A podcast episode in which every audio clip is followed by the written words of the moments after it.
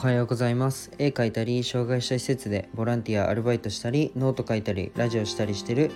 えー、あとライブしたりしてる看護学生のひじりです。えっとラジオはここスタンド FM でやってライブは、えっと、40スタジオでやってます。えっと今は、えっと、看護専門学校3年生で国家試験が迫っているので国試の勉強を毎日やってます。それと並行して、うん、実習をやりながら毎日絵も描いてます。ラジオで話す内容としては何者でもない僕の作品で世界を変えるまでの全てを発信していきます。あとは、まあ、医療の最前線での学びだったり他の職業に転用できる考えや絵を描いて発信していく中で共有したいなと思ったことを、えー、話していこうと思います。で今日のテーマは、えっと、自己紹介をしていきたいと思います。ちょっと今更かって思うかもしれないんですけどうん今日はちゃんと自分の活動を整理しようかなと思うのとまあ普段はうんざっくりとしか紹介してないので具体的なところまで紹介したいなと思います。お付き合いください。えっと僕は現在3あえっと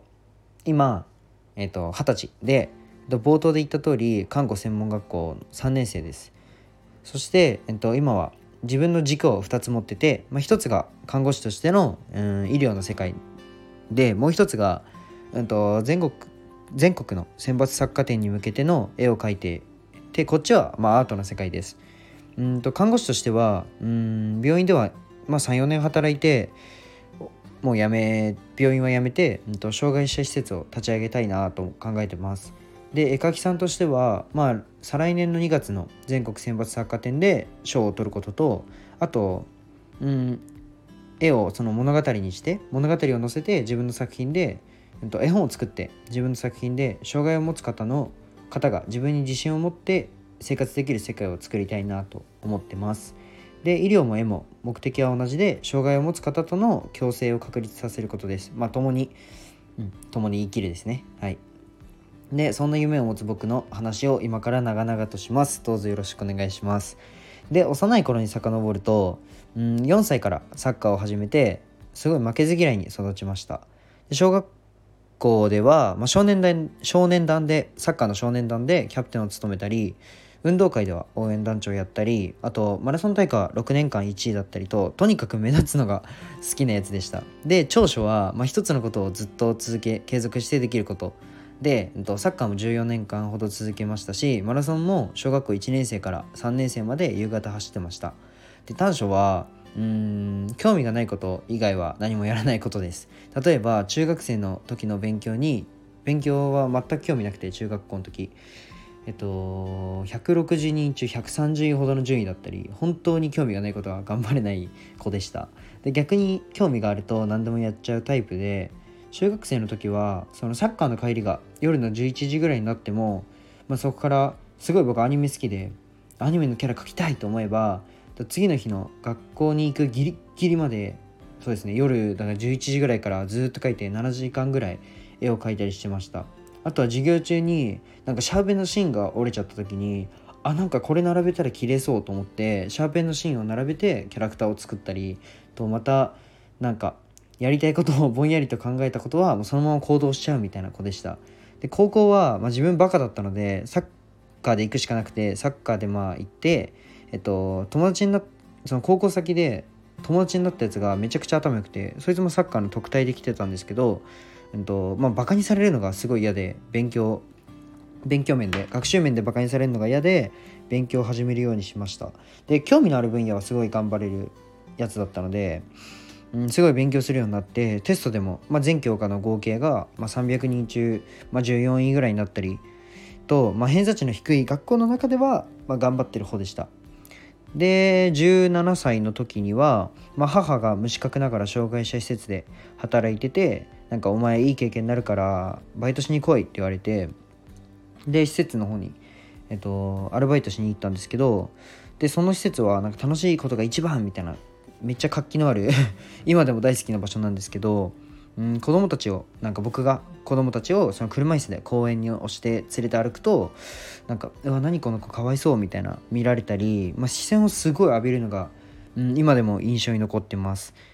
でうん施設のその記録物ですね。カルテを除いたりあとは実際に親御さんとそのご家族の方と喋るとなんかあなんで私がこんな体に産んでしまったからとかその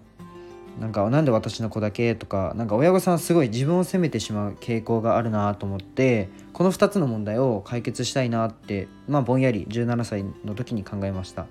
であとは18歳までその施設にその障害者施設に子どもたちが18歳まで入れたとしてもその後の居場所が見つからないっていう人が多いなっていう現状が分かったのでアルバイトしてて。なので、えっと、将来は僕は18歳までの施設とそこから先の、まあ、生活介護っていうくくりなんですけど18歳以降もうん受け入れられ受け入れられる施設を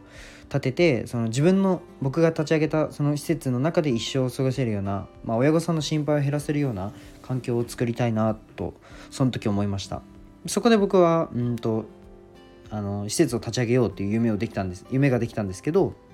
その看護を目指すきっかけもここにあって、まあ、施設のトップの人が医療の知識がないっていうのは、うん、まずいなって思ったのとあとは家族の問題に向き合える向き合えて学べる職業を探したところを看護師だったのでまずは看護師取ろうって思って今看護学校に通ってます。でえっとアルバイトで感じた視線のそのなんだ車椅子をしてる時の視線の多さについても解決したいなと思って、まあ、偏見をなくすにはどうしようかなと考えたところ、まあ、2つ思いつきました。で1つが、まあ、その義務教育に医療を取り入れること。で例えば道徳の1ページにでもいいのでその先天性疾患生まれつきの病気の記述があれば、うん、例えば車椅子の子を見てあこの子足が悪いんだとイメージできるじゃないですか。なんか変だなではなくて